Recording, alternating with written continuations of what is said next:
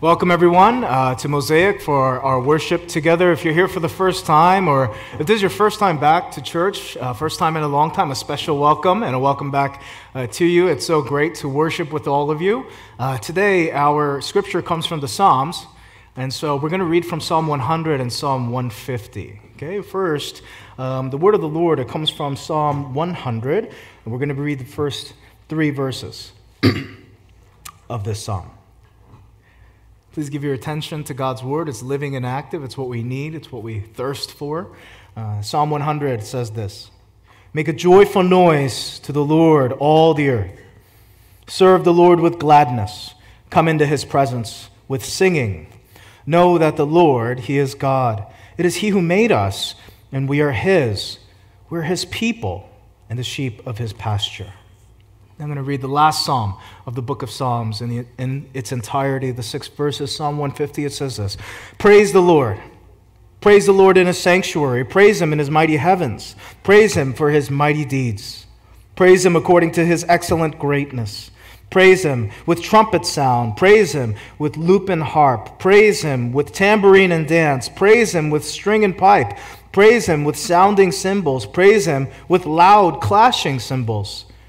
Praise Him, everything that has breath. Praise the Lord. Praise the Lord. This is the Word of God. Uh, today, we get to close out our very short three part series called Church Reclaimed. We've been talking about how in the pandemic we've lost our sense of church and who we are as the church, and we're discovering, reclaiming who we are as the church again. And today, we get to close it out with the last thing that we're reclaiming as a body of Christ worship. Worship. Whenever you read a philosophy or an approach to life, you should ask what's the end goal um, that they're going for? What's the, the last uh, kind of the, the picture on the box? I kind of think of putting something together from IKEA, and the thing that helps me is to look at the box uh, because that's going to be the finished product, the end goal of what I'm working for here as I'm putting this thing together. And in any philosophy, I think it's helpful, whether it's Kierkegaard or Kant or someone uh, more contemporary, to ask I know you're telling me all these things, but what's the end goal here? What are we shooting for? And we should also ask Christianity as a philosophy as well. Christianity, what's the end goal? What's the, the target here at the very end? And as we're coming out of our summer series about the gospel, you might be thinking, well, the point is the gospel. But actually, the point, the end goal, is not the gospel. The gospel is the means by which we get to the end. It's the center of everything because without the gospel, we can't get to the end. But it's not the end. The gospel is the means and not the ends. And so, what's the ends? Everything culminates in the Christian life in worship. Worship. And I feel um, a special burden today. I feel the limits of my abilities as a preacher to try to communicate to you the vastness of this topic of worship. But John Frame, he says this um, in his theology. He says, Redemption is the means, worship is the goal. In one sense, worship is the whole point of everything, it's the purpose of history, the goal of the whole Christian story. And when we meet together as a church, our time of worship is not merely a preliminary to something else. Rather, it's the whole point of our existence as the body of Christ. Worship is what everything terminates in. And during the pandemic, many of us, we've lost our heart of worship that means that we've lost the center of who we are as a worshiper. And today, what I'd like to show you is that when we reclaim worship, we not only reclaim the church, but we reclaim who we are as worshipers. You see, when we get worship back, when we get the heart of worship back, you don't just get back worship, but you get back you. Who you are at your core, you get to reclaim. And so today, as we look at these Psalms, I want to look at three things. I want to look at the meaning of worship. What does, me, what does worship mean? Secondly, I want to look at our response. And finally, I want to look at reclaiming worship. So the meaning, the response, and, and reclaiming worship. And again, I want to say that when we do this, we really do reclaim who we are as people, who we are at the core. Would you pray with me?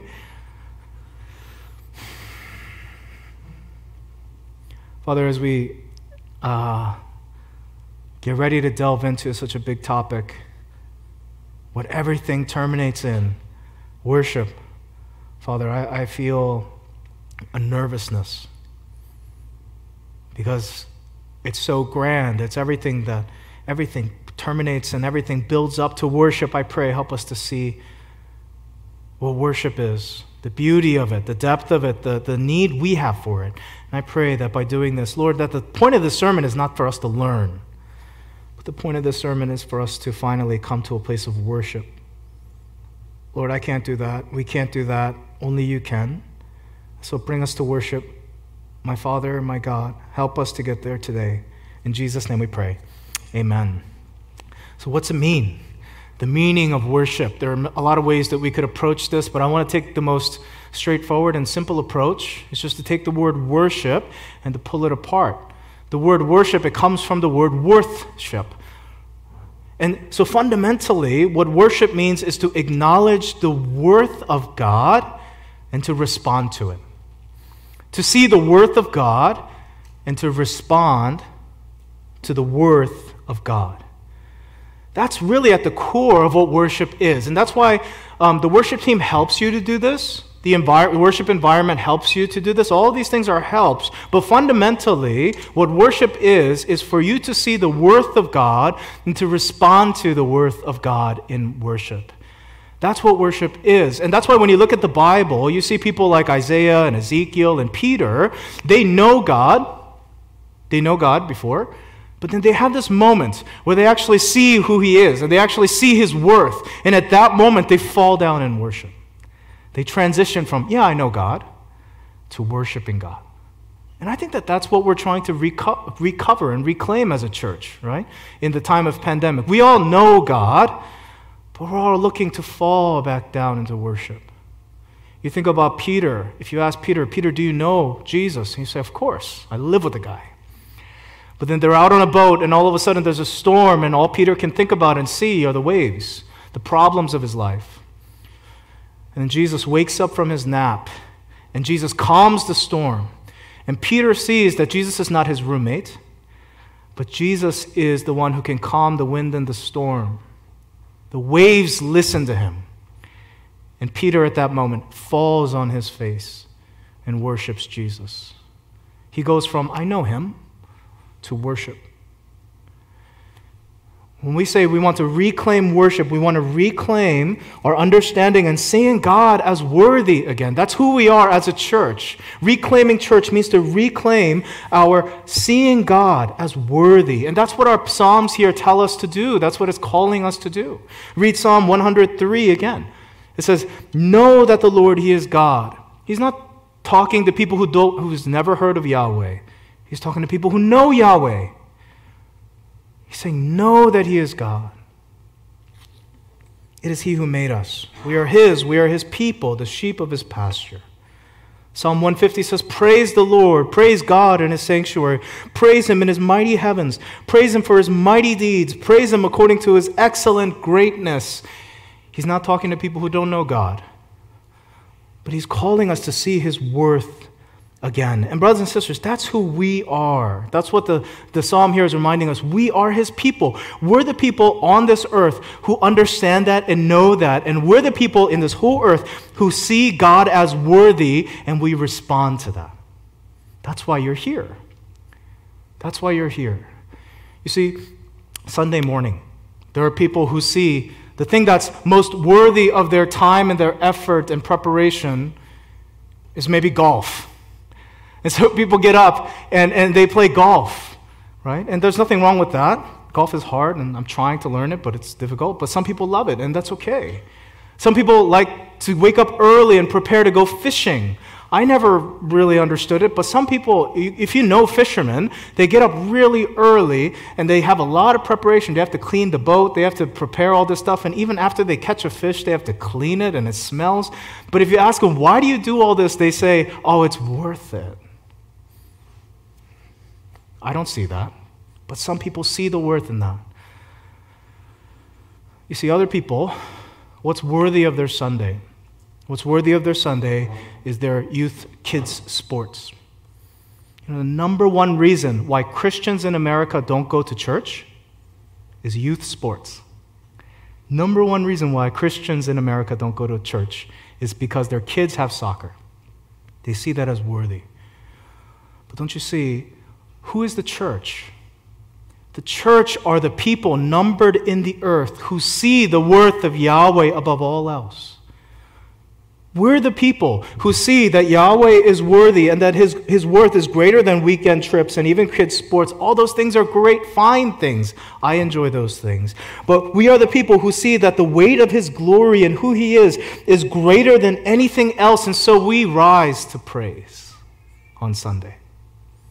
That's who you are.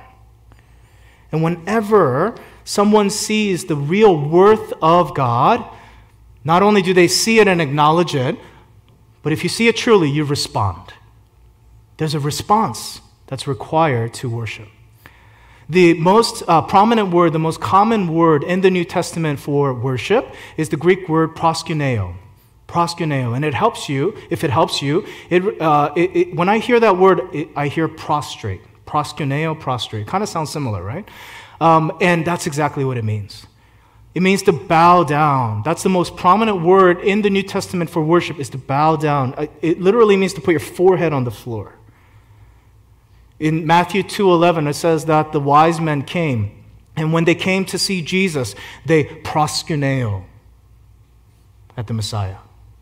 They put their forehead on the ground before Jesus. In Revelation it says that the seraphim proskuneo at Yahweh. They prostrate themselves, seeing the worth of God. You see, what's interesting about the New Testament is that when someone sees the worth of God, they can't just say, Yeah, I know He's worthy. Yeah, I know. They can't do that. They transition to a posture of worship. Their body does something. They respond bodily to the worth of God. Because we're interconnected people. When we really feel the worth of God, we can't just say, Yeah, I know, I get it.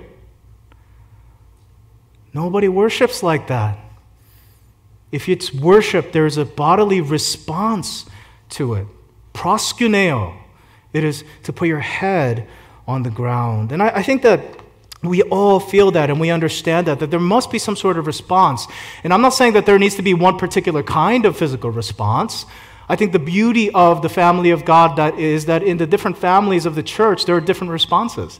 If you go to one family of the church, there's a lot of clapping and jubilation and dancing and singing. That's beautiful.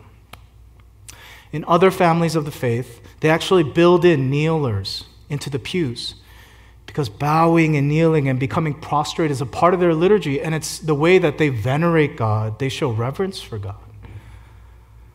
I had a seminary professor who told me one time he went to 10th Presbyterian Church, like an old, um, it's a very traditional Presbyterian church, beautiful church, a lot of wood and stuff like that. And they all praise holding hymnals. And um, they don't really move very much because they're holding hymnals, and this is how they praise God. And he would say that he would sit in the back and the pastor would always be in the front, you know, with the hymnal. And he said that he would know that his pastor is really into the worship when he would look forward and the pastor uh, holding the hymnal would just do this. And he said when, when the pastor did that, everybody would say, Oh, pastor's really into worship today. It's crazy. Right? It's really, he's really into worship today. That's the way that he proskuneo I'm not saying it has to look a certain way, but all of us, brothers and sisters, in whichever family of, the, of our faith that we are in, we must respond to the worth of God. That's worship. You must respond to his worth. Proskuneo. And the way that we most expressly manifest our worship is by singing together. That's the way that we most expressly manifest worship together. And you see it in the Psalms all the time. The Psalms are always inviting you to sing together, right? Read, read, read the Psalms with me again. Psalm 100, verse 1 to 3 says, Make a joyful noise to the Lord, all the earth. Serve the Lord with gladness. Come into his presence with singing. Can I just stay home? No, come. I have to drive there? Yes, come into his presence with singing. Psalm 150, verse 1 Praise the Lord, praise God in his sanctuary. Praise him in his mighty heavens, praise him for his mighty deeds, praise him according to his excellent greatness. Praise Him with trumpet sound. Praise Him with lute and harp. You see, there's this invitation to continue to increase and amplify the singing of God's glory. Have you ever had something great happened to you and you didn't know how to express it because you were so happy, but you, you weren't sure exactly what expression would actually show your gladness? That's kind of the feeling I get when I read these Psalms. That the psalmist is, is actually seeing the worth of God, but he understands that he by himself can't express what's in his heart. He actually needs other people to express his one heart's desire for God. He can't do it by himself. And so he's inviting people in. I can't do this by myself, guys. Sing with me. How great is our God? Sing with me. How great is our God? All will see how great, how great is our God. The name above all names worthy of all praise. All will see how great is our God, but I need you to sing with me. I can't do it on my own. That's why the church has always engaged in communal singing together. Because there's no way one person can express the worth of God all by themselves. That's why we sing together.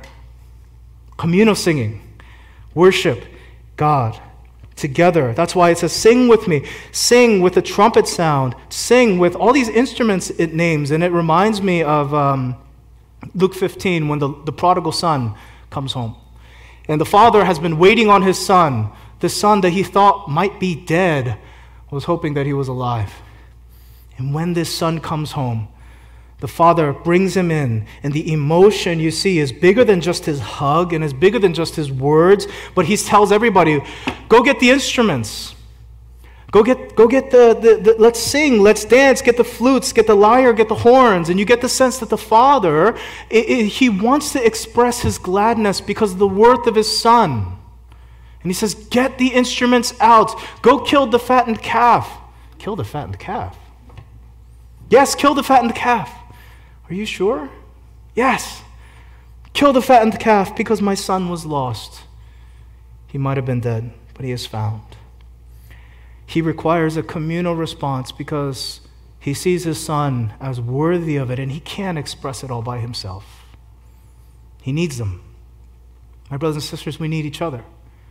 Reclaiming worship in the church means to recognize that worship is not an individual act not even just an act with a family. But the heartbeat of praise in the Bible is for us to come together and sing with me. Look at Psalm 150 again. Praise the Lord in his sanctuary. Praise him with trumpet sound. Praise him with lute and harp. Praise him with tambourine and dance. Praise him with string and pipe. Praise him with sounding cymbals. Uh, praise him with loud clashing cymbals. Let everything that has breath praise God. You have to join me. You have to join me in the praise. My brothers and sisters, that's what worship is it's to see the worth of God and to attempt a response together at His greatness and His glory. Did you lose that in your pandemic?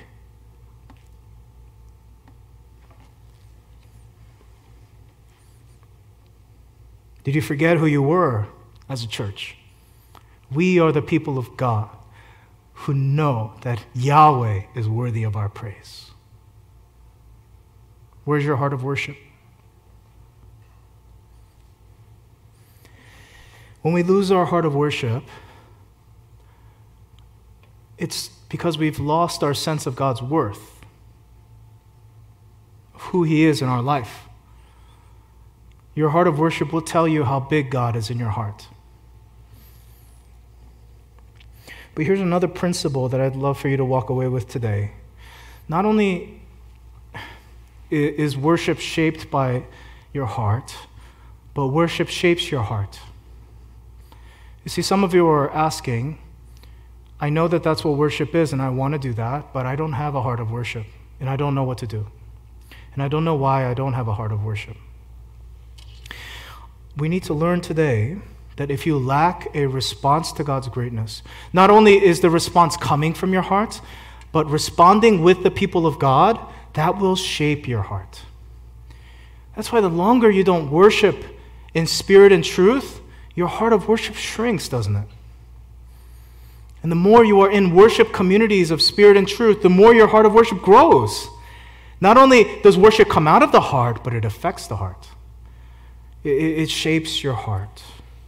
Because whatever we worship, uh, whatever we deem worthy, is what we worship.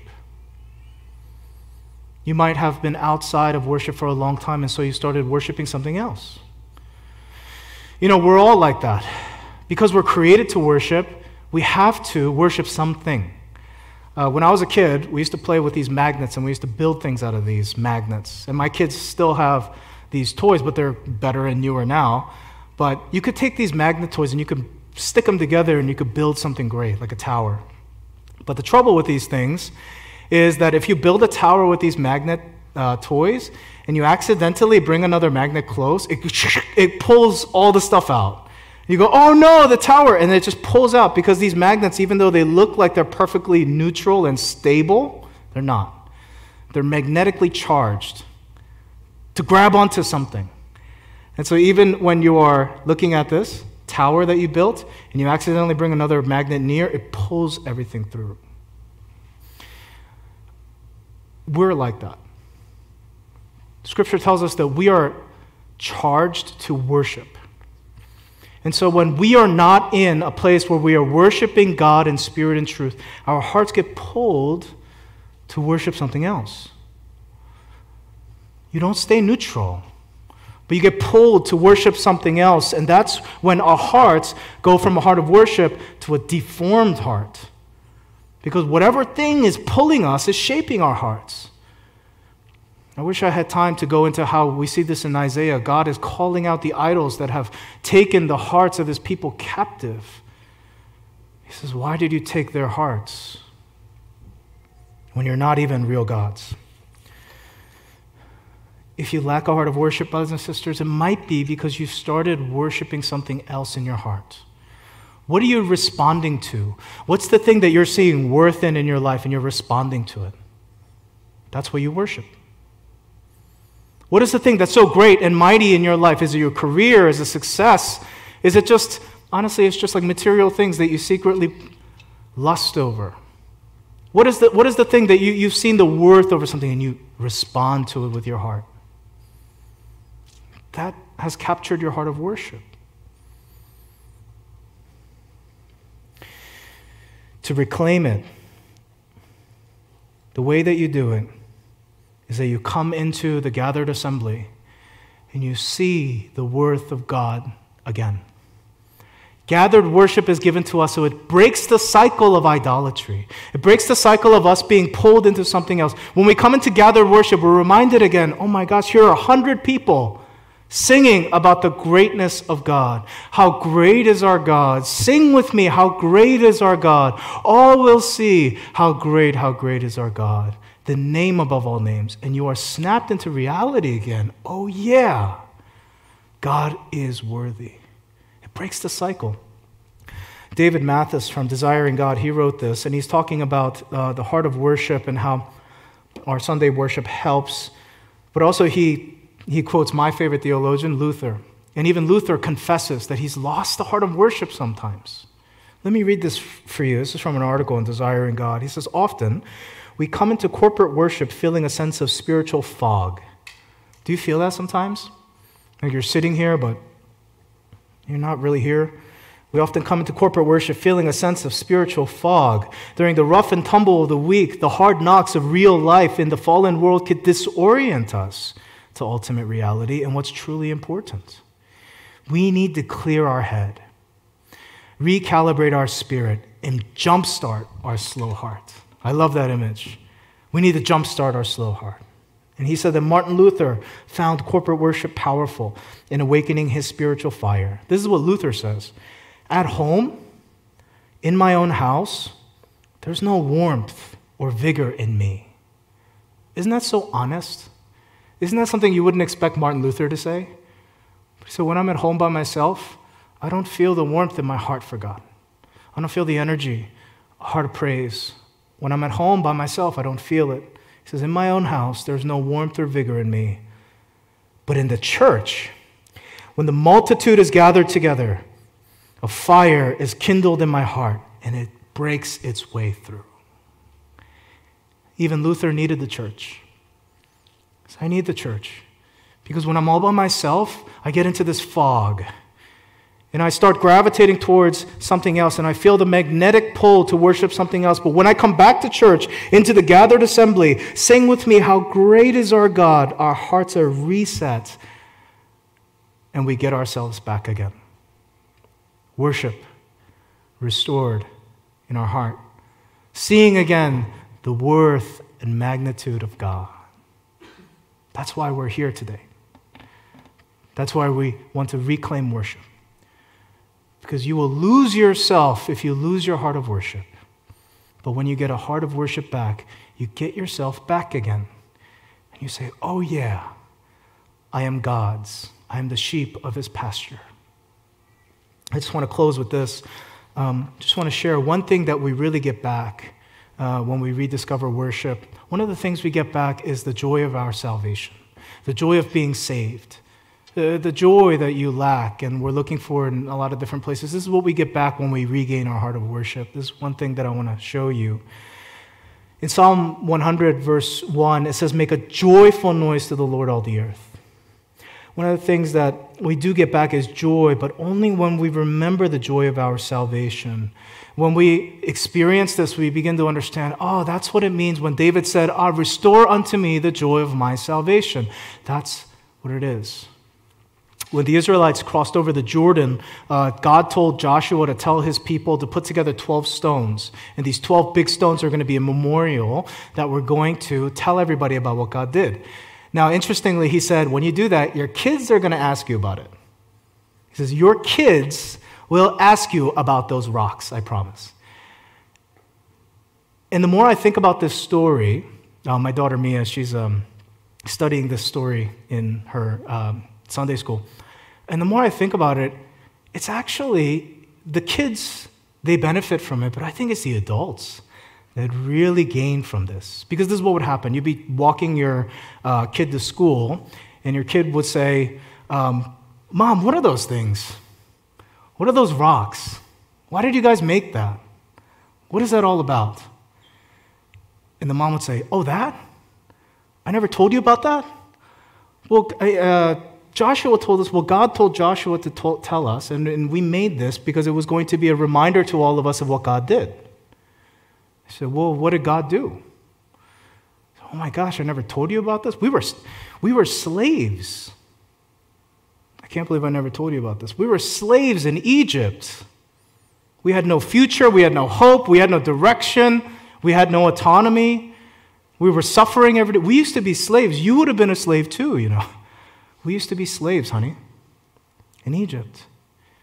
And then God, because of His grace and His mercy, He delivered us uh, out of the Red Sea. And he, he pulled the waters apart, and we walked through, and He delivered us through the Red Sea. And then we crossed the Jordan, and He saved us out of His mercy and His grace. And now we are His, we are His people. And that's why we worship Him the kid would, and your daughter would say, Oh, okay, makes sense. And the kid would learn, but the adult would be reliving the experience. Their heart will be full of reminders of grace and salvation. And a heart of worship would well up in that mother's soul.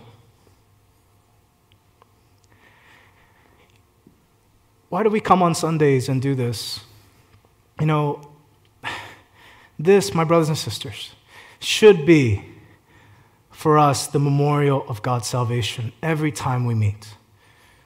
When we gather and you make preparations to come here every day, this should be a memorial to who God is in your life. And your kids should one day ask you, Mom, why can't we go to soccer on Sundays? Why can't we just sleep in on Sundays?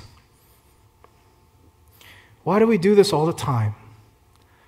Why do we have to go here?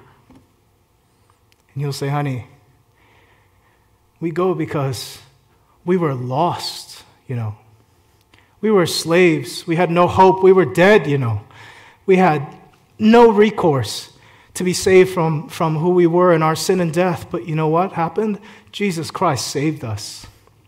On the cross, Jesus Christ brought us out of sin, death, and misery, and he gave us the opportunity to have eternal life. So get in the car. That's why we go to church.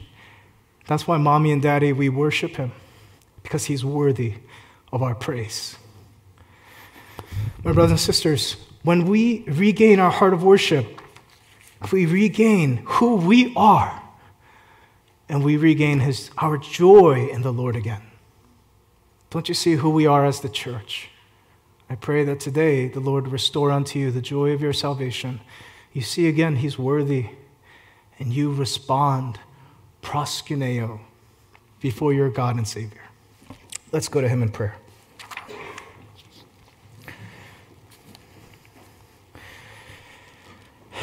I would just ask you to use this time, this short time that we have right now, um, to go to the Lord and to reclaim your heart of worship. Maybe you lost it during the pandemic. I understand. I did the, the worship at home thing too, and it was hard. But, my brothers and sisters, the Lord is looking for worshipers again now. Jesus goes to talk to the Samaritan woman at the well, and for some reason they end up talking about worship. And the woman says to Jesus, Well, one day, one day when Messiah comes, we'll worship in spirit and truth. We'll worship again. But one day. And Jesus says to her, Woman, I who speak to you am He. I'm right here. And I tell you today, the Father is looking for worshipers who will worship right now in spirit and in truth. You might have said, one day, when COVID 19 is over, one day I'm sure we'll regain my heart of worship. We'll all come back and we'll praise God one day. But right now, Jesus says to you, brothers and sisters, I who speak to you am He. And I'm telling you now that the Father is looking for true worshipers in spirit and truth who will see His worth and proskuneo before Him and to come back to understand who you are again. Go to God and go reclaim your heart of worship. Let's pray.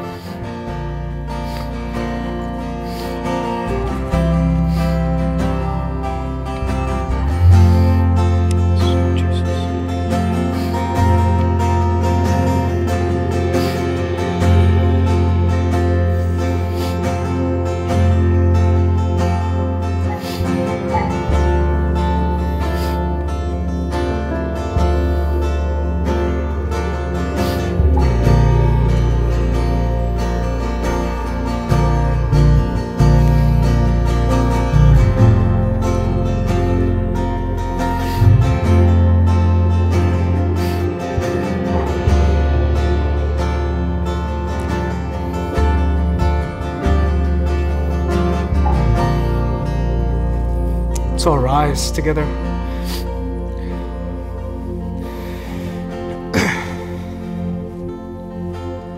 Father, we want to confess to you as a church that in this pandemic we have lost sight of your worth, how great you are. And it's been a while for some of us since we have truly in our heart bowed our hearts before you. The expression and the heart of worship that you have called us to, we've lost it. But I pray that today you would help us to see again how great is our God. Help us to see your splendor, your majesty. Help us to see your worth. And I pray that your church would once again proskuneo before you. And that as we do that, that we get ourselves back again. That the joy of our salvation returns again. And that we experience the joy that we've been looking for Restore unto us the joy of our salvation, Lord. In Jesus' name we pray. Amen. Let's all respond with this song of worship.